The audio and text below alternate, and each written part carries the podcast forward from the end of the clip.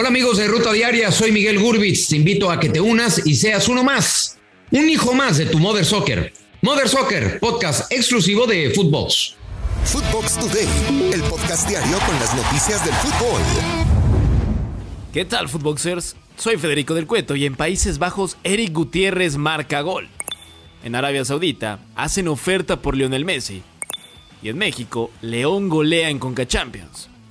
Recuerda seguir arroba Footbox Oficial en redes sociales, seguir el podcast y activar la campana para recibir todas las noticias del fútbol que tienes que saber. Regreso de Hernández en la mesa. Diego Coca, técnico de la selección mexicana, aceptó haber tenido charlas con Javier Chicharito Hernández, aunque no reconoce que el delantero del LA Galaxy tenga garantizada una convocatoria que haga posible su regreso al tricolor. Escuchemos a Coca.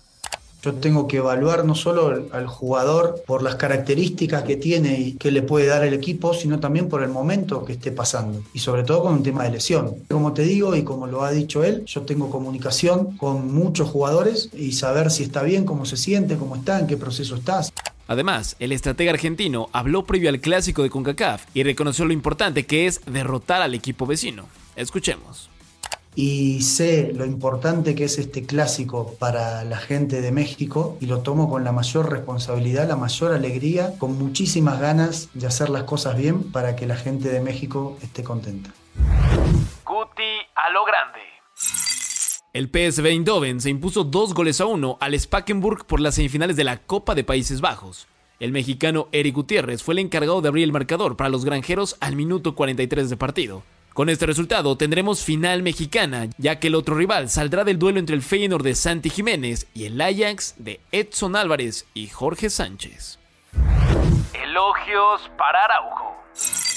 Xavi Hernández, técnico del Barcelona, alabó el nivel del mexicano Julián Araujo pese a que todavía no puede debutar con el primer equipo por temas administrativos, pero el español ya lo incluye en los entrenamientos con el primer equipo. Aquí las palabras de Xavi.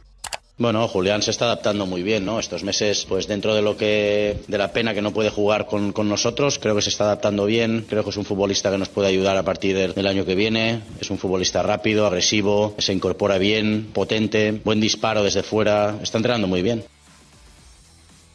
Mano firme con todos.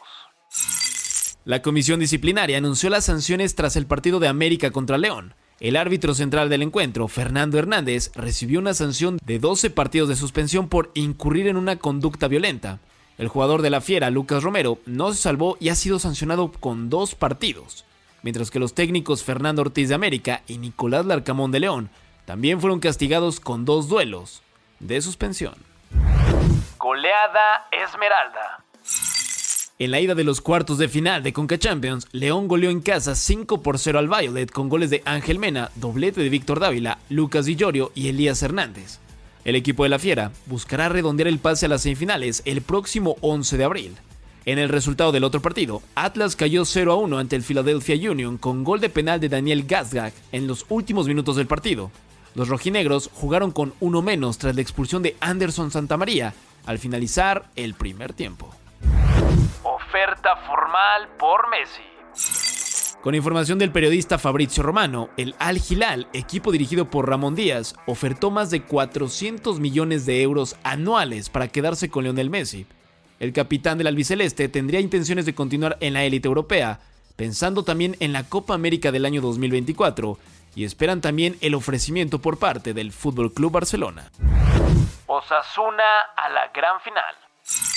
Los rojillos derrotaron 2 a 1 en el marcador global al Athletic Club de Bilbao en tiempos extra en las semifinales, para así colocarse en la gran final de la Copa del Rey. Es el primer equipo en 121 años de historia del Campeonato de España que alcanza la final del torneo tras haber superado cuatro tiempos extra en el camino. En 16 avos contra el Nastich, en octavos ante el Betis, en cuartos eliminaron a Sevilla y ahora en las semifinales a los Leones.